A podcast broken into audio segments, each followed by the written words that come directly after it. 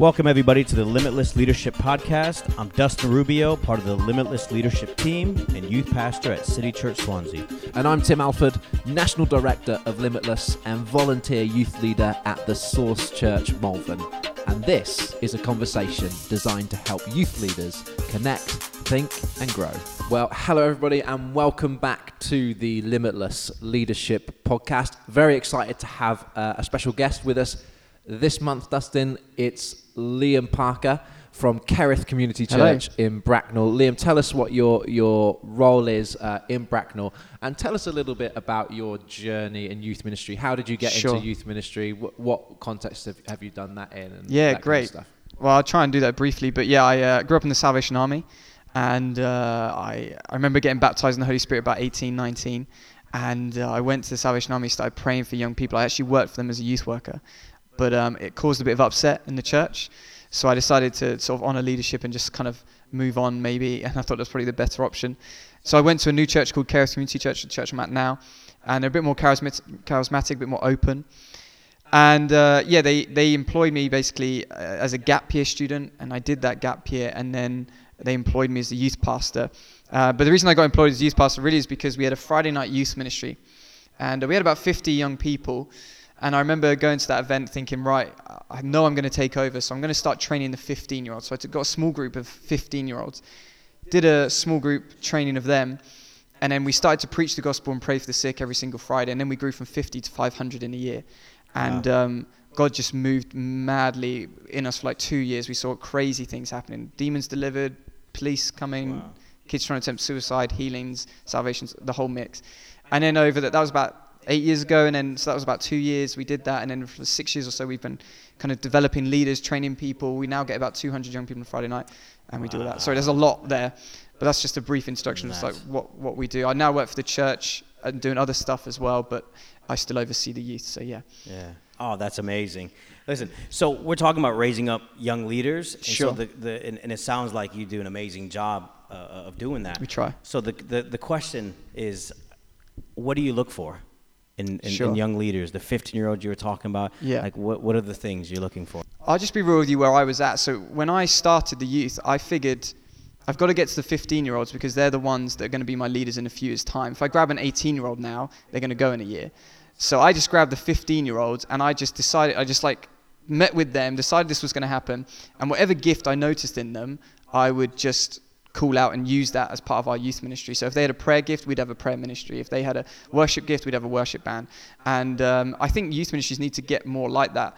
See what they actually have in their church rather than trying to copy other churches. Sorry, I'm, I'm distracted from the question. That's excellent stuff. But I just, I just, I feel like youth ministries need to grab hold of their identity, because I, if I, this is going off subject, but if I'm real with you, I can go to most youth events. I could probably tell you the set list they're going to play, and I could probably tell you the jokes the the preacher's going to make.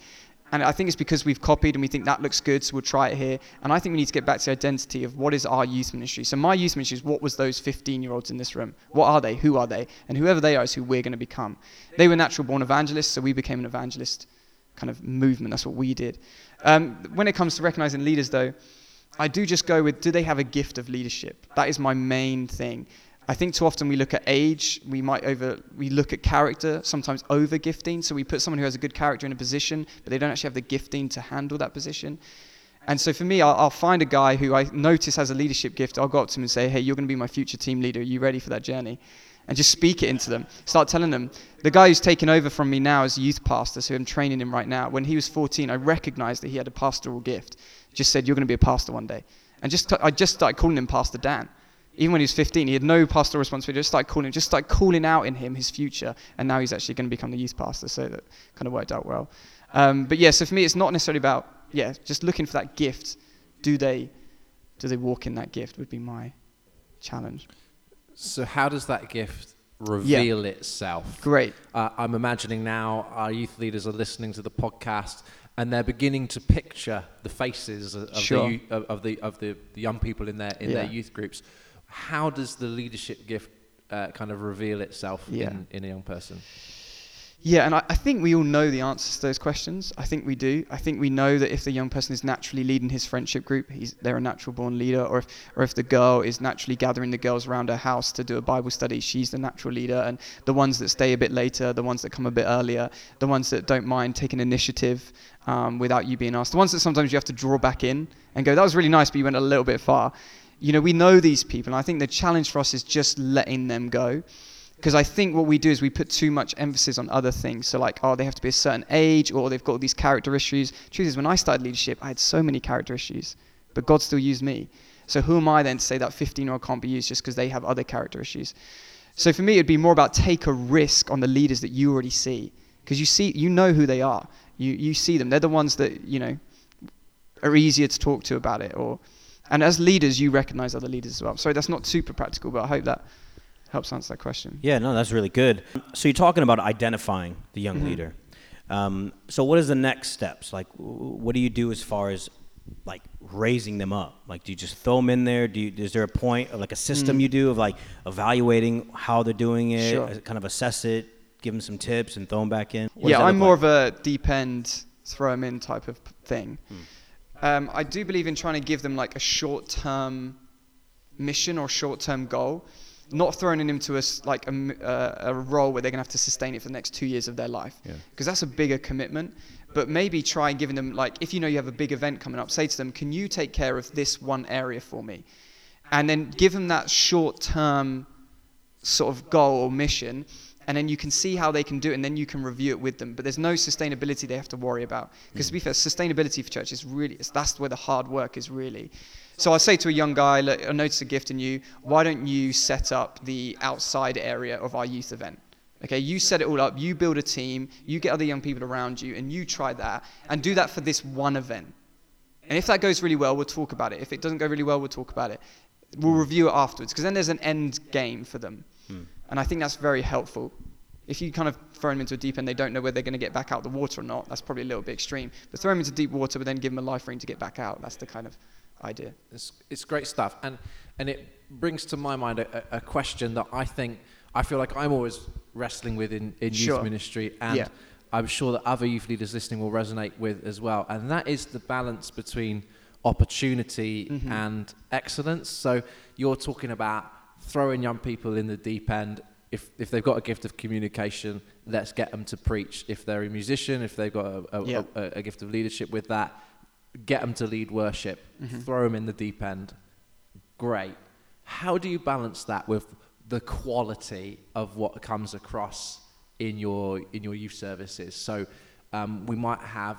So I'm thinking about my myself as an Yeah. 11 year old Yeah. drummer, Yeah. not really very good, Yeah. but given the opportunity to play on Sunday morning. And honestly, I'm convinced that if I hadn't had that opportunity, I wouldn't be doing today Mm, nice. what I'm doing now Yeah. because it kept me going to church. Because Yeah. it put me around people, other people in the worship team who are more mature in their faith, who I could then look up to and, and learn from. Yeah. And it was a really important part of my journey.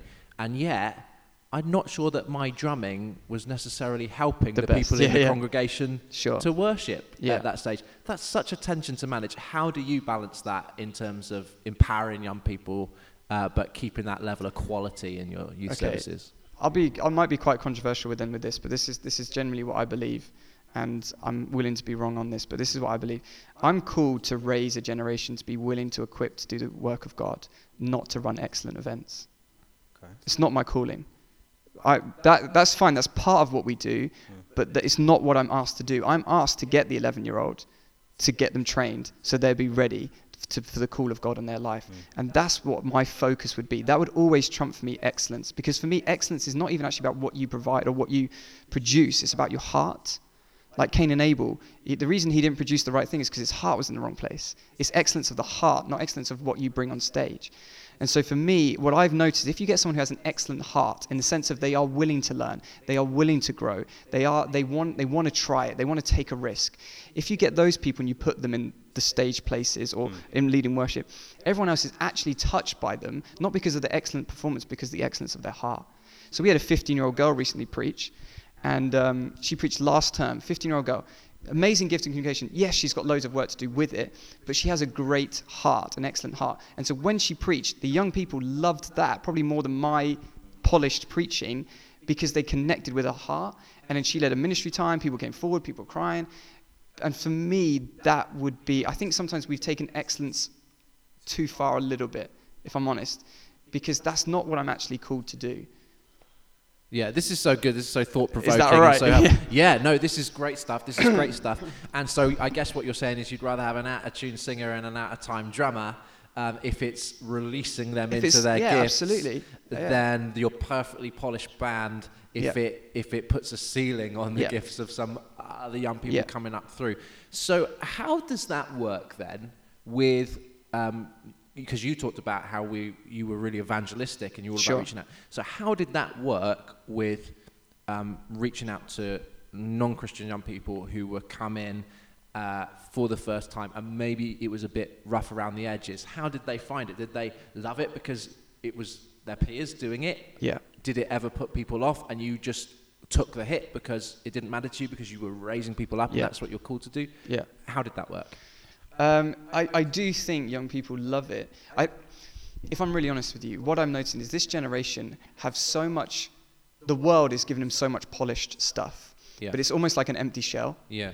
You know, we know this, right? That look, if you get that look, you're going to be great. If you get that, if you get that part in that film, if you get that record deal, if you get that fame on Instagram, that's what will satisfy you. And then they get to it and nothing happens. So at church, if we provide the same thing, we're just telling them the world is right. So if we provide an a stage that we think is polished, but we're not connecting with their heart, we're giving them this empty shell of God. My aim is, can I connect your heart to my heart and to the heart of God? So actually, when I put a 15 year old on stage and they get there and they say, "Oh, isn't that girl from our school?" And then they go, wow, she's really going for Then there's something deep here. It connects to their heart. That's got to be our aim. If we use excellent things like performance and stuff, it's got to be able to connect to their heart. So I, I don't mind having excellent performances or loads of lights. That's not a problem, as long as it gets to somebody's heart. So what we've noticed is young people actually love it. They love it when people are just real. When it's not about the polished finish. It's just about this is what it's like. This is what family is like. That's what church is like, isn't it? So let's not give them a false impression of what church is. Church isn't always this excellent standard thing. It's family. It's messy. Sometimes you have to come and peel the potatoes. Like, That's how it works. That's how family works. So that, that would be that would be my view on that. Yeah, no, it's really good. Um, it's, it's funny. It comes to my mind of, of uh, a couple of years ago. We, uh, we we would occasionally have uh, like a youth service in, in, in our church, and and uh, they were always used to me preaching. And so there's this one Sunday night, and I thought, you know, they would never put us on a Sunday morning. Um, nothing bad about it, but just on a Sunday night. And so um, instead of me preaching, I didn't tell anybody. Didn't tell the pastor. Maybe that was bad. Nobody. Nice. And we sent a 15 year old up there, and it was and it was it was amazing. Like they did a good job. You know, you work with them. You want to make sure. You know, and, and Yeah, I'm with you. And I'm there with you on yeah. it. Where where you want it to be polished enough where the content doesn't get lost. Yeah. The heart of what you're Yeah. trying to do. Yeah. Um, but at the same time, you know, do you? You try Yeah. to go for it. Yeah. And man, like the reaction they got, you know, from the older people. So everybody was just like in tears and they're, you know, and it was just such an amazing thing, you know, and I think that's what every youth pastor, even though you might be be starting off in ministry or or however old and you're you're thinking about um, what's next or whatever, I think uh, I'm I'm with you on we should be looking for the next person to kind of take Yes. over stuff and Yeah. um, and we're kind of in that season now, you know, and it's great is because some of our young leaders, we have a 17 year old and she's already thinking about the person who's going to replace her. And it's such an amazing thing, you know, and it's great. And it seems like you're a little bit more strategic than I am. Some of this stuff just accidentally happens, and I'm like, and that's great. I don't know if um, if you you kind of answered this already, but about how do you set young people up for uh, for success? For success. Yeah, Yeah, I think there is, you know, I've been talking a lot about this, but then there is this, you have to be careful that you don't throw someone in too early. Um, you know, you don't throw them in the deep end and they can't actually swim. Yeah. Um, so for me, I, I would be looking to make sure there is somebody beside them who they can speak to, they can talk it through. Um, not that they do it for them, but just as a guide. So if we have someone leading worship and we want to grow them as worship leader, we'll get them to lead alongside another leader for a while. if there's good. a preacher, someone else will meet with them before and just go through it. And for me, it's, it's not not necessarily making sure their preach is polished, but letting them know that if it goes wrong, we still care about them. yeah, That would be my aim with it. I'm not really trying to make them succeed because actually sometimes they have to fail to learn. Yeah. I, I'm not trying to get them to really get the preach really polished. I'm just trying to let them know that if however it goes, someone's going to be at the bottom of the stairs and they're going to hug you and say that was the best thing they've ever. Yeah. You know, do you know what I mean? Like Yeah, yeah, there's going to be that support. So for us at youth, we um, we use the family language a lot. So we talk about brothers, sisters, mums and dads, Mm. uncles and aunties, and all that kind of stuff. We use that language because we want people to know that when you come to our youth event, it's not an event; it is a gathering of the family. And so we have an event, but that's just because we need to gather all the family together. We have nothing wrong with that. Yeah, we throw some lights. Yes, we do openers, but it's so that we can all come together and just get before Jesus. Yeah. So that that's the kind of culture we go from. Once you have that culture, it's quite easy then to let people grow and develop because it's like, well, have you chatted to an older brother about this? Mm. No. Well, why don't you do that? Because that's what you do in real life. So go and do that here, and so it just helps. Does that? Yeah, yeah, answer that yeah. question. No, no, that make that makes sense. If if we can just back up a little bit, and you're talking about um, kind of what you look for, you just go with. I'm just looking for the gift. Mm-hmm. You know, character. You know, is kind of secondary. You know. Um, so, what is kind of like the non-negotiables, or what are the things that you know would make you see the gift, and maybe you throw them in there, and to kind of be like, right, you're not ready, or you Yeah. know, somebody maybe to disqualify themselves. Like, Yeah. is there anything like that that kind of comes to mind? Just because there might be somebody listening that's kind of like, cool, let's do that. We'll just grab somebody, throw them in Yeah, because I'm not saying that you grab a guy on the street and let him preach the gospel. Yeah. There, there has to be that journey of salvation, that journey of. But I, I'm really looking for my my personal thing. I'd be looking for is, is a private devotion to Christ. Mm. Because if you have a private devotion to Christ, I know that then Christ is going to be able to speak to you about some stuff. And the truth is, He is the best youth pastor, right? So my job is really just to introduce young people to Jesus and let Him do all the work. So for me, I'm looking for: Are they taking notes? Are they? Do they have a journal? Right. Not that everyone has to have a journal, but just a sign that they are privately devoted to Christ. Right. I'll ask people like, "What's God speaking to you about at the moment?" And if they say, uh, then I'm like, you're not really asking him, are you? But if I say to someone, you know, is God speaking to you at the moment? They say, yeah, you know, he's challenging my pride. I'm like, great, because you've been speaking to him privately. So that would be what I'm looking for, really.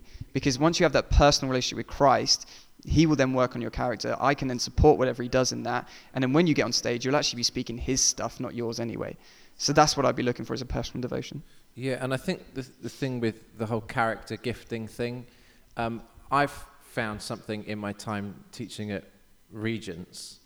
Uh, uh, one of my kind of roles as Limitless National Director is I oversee the youth ministry training program at Cool. Regents Theological College, Yeah. and we have students come in. One thing I found is that you could have stu- two students come in in the first year, one who is incredibly gifted, Yeah. you know, whole load of charisma, maybe some experience under their belt, uh, just uh, very, very talented, very gifted. Uh, and then the second person is maybe less gifted, less experienced, but has a better character. Mm-hmm. And at the end of those three years, the person with the better character is now the one with the greater, uh, the greater gift, almost the greater, or, or they have they have refined their gift and almost superseded the person Yeah. who came in, Yeah. and you thought, oh wow, they aren't they gifted? Yeah. Why? Because their character made them teachable.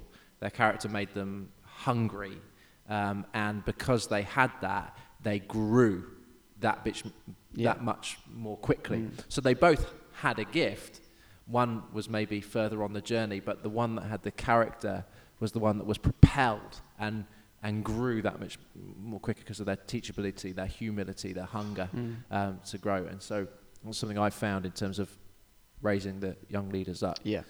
I, I wonder if we could ask you, Liam, about um,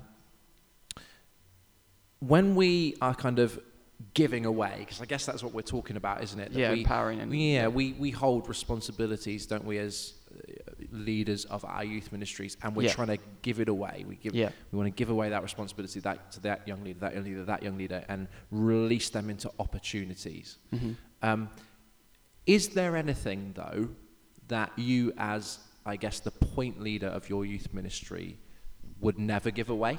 Sure. That you would never delegate out or empower someone else to do because you feel that that is your responsibility? Is there Mm. anything that for you would fall into that category? Yeah, it's a good question. I mean, my policy, my team will laugh because I delegate so much. So I'm a huge delegator. Um, I go the idea if someone else can do it, someone else should do it.